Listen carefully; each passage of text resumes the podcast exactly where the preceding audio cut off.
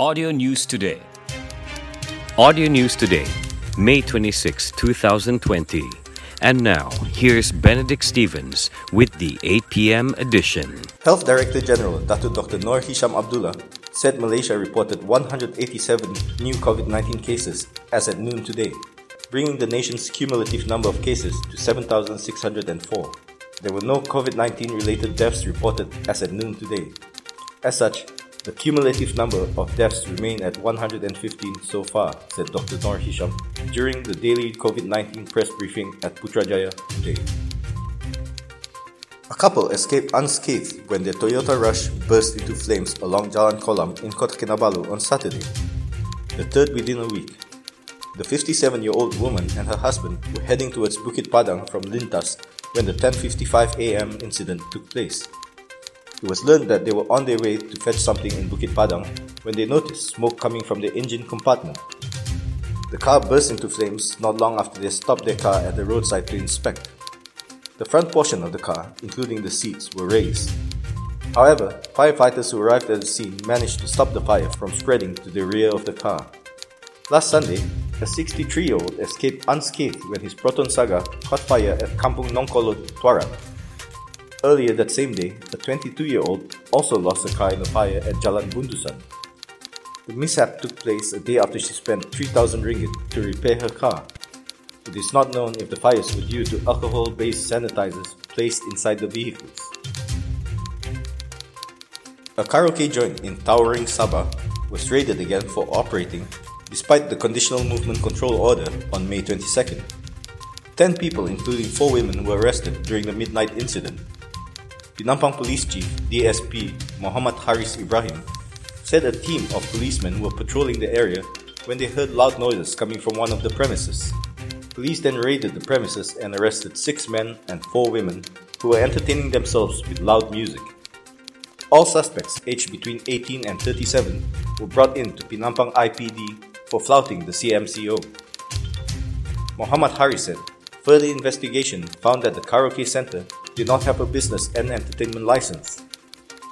On April 7th, the same karaoke premise was raided on the same charge where three visitors were detained. The case is being investigated under Section 3 of the Public Entertainment Ordinance 1958 for operating an unlicensed entertainment premise and Regulation 3 of the Prevention and Control of Infectious Diseases 2020, which is prohibited activities including restaurant business in entertainment centers. A forum will be held to seek solutions to the issue of illegal immigrants in Sabah at a point this year once the COVID 19 situation has improved, says Star Sabah President Datuk Dr. Jeffrey Kitingan.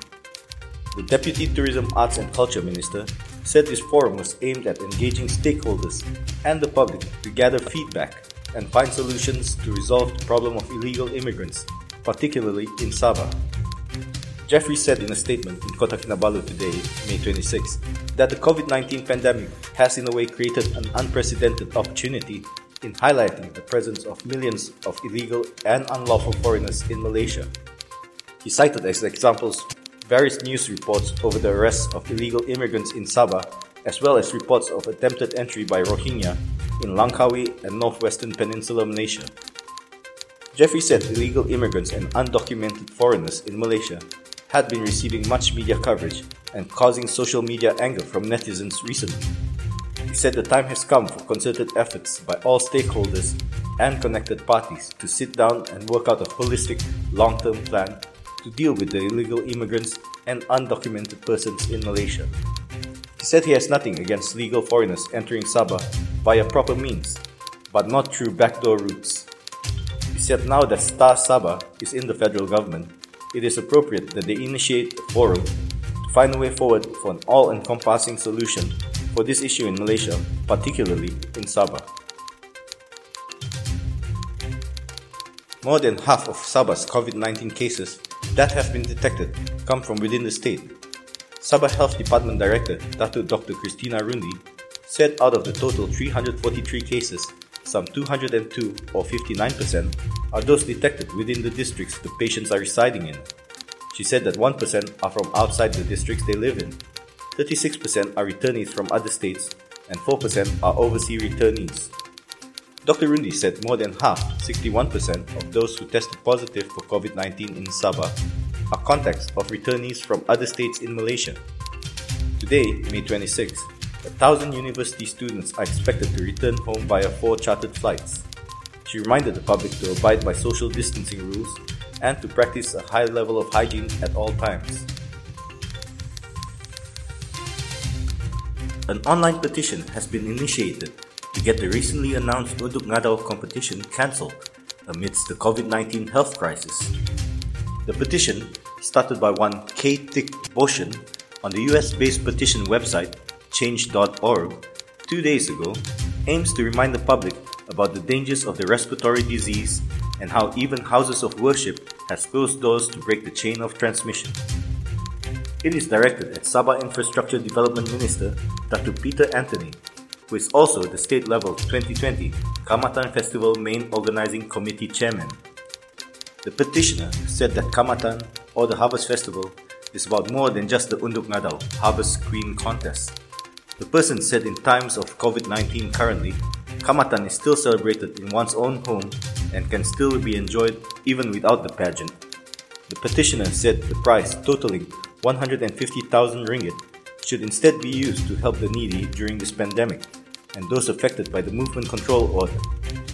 It hopes to garner 7,500 signatures before the scheduled event on May 31st. Anthony had on Sunday, May 24th, announced that the pageant will be held online. He said the Unduk Ngadau will be judged by votes on Facebook to select seven best contestants who will then vie for the crown at the Kadazan Dusun Cultural Association KDCA Hall on May 31st. Judging is to be broadcast live via Facebook as the public will not be allowed into KDCA, he added. Other related events were previously announced as cancelled due to COVID 19. However, some activities, including the state level Sugandoi singing competition, are being held online. The Unduk Ngadau is selected every year to commemorate the legendary Huminodon, said to be the most beautiful maiden who sacrificed herself to save the people from famine by bringing about a bountiful harvest.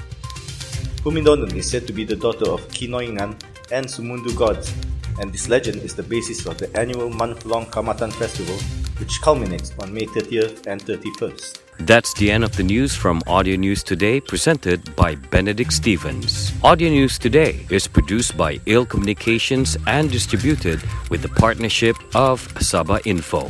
Audio News Today wishes you Selamat Hari Raya Aidil Fitri. Audio News Today.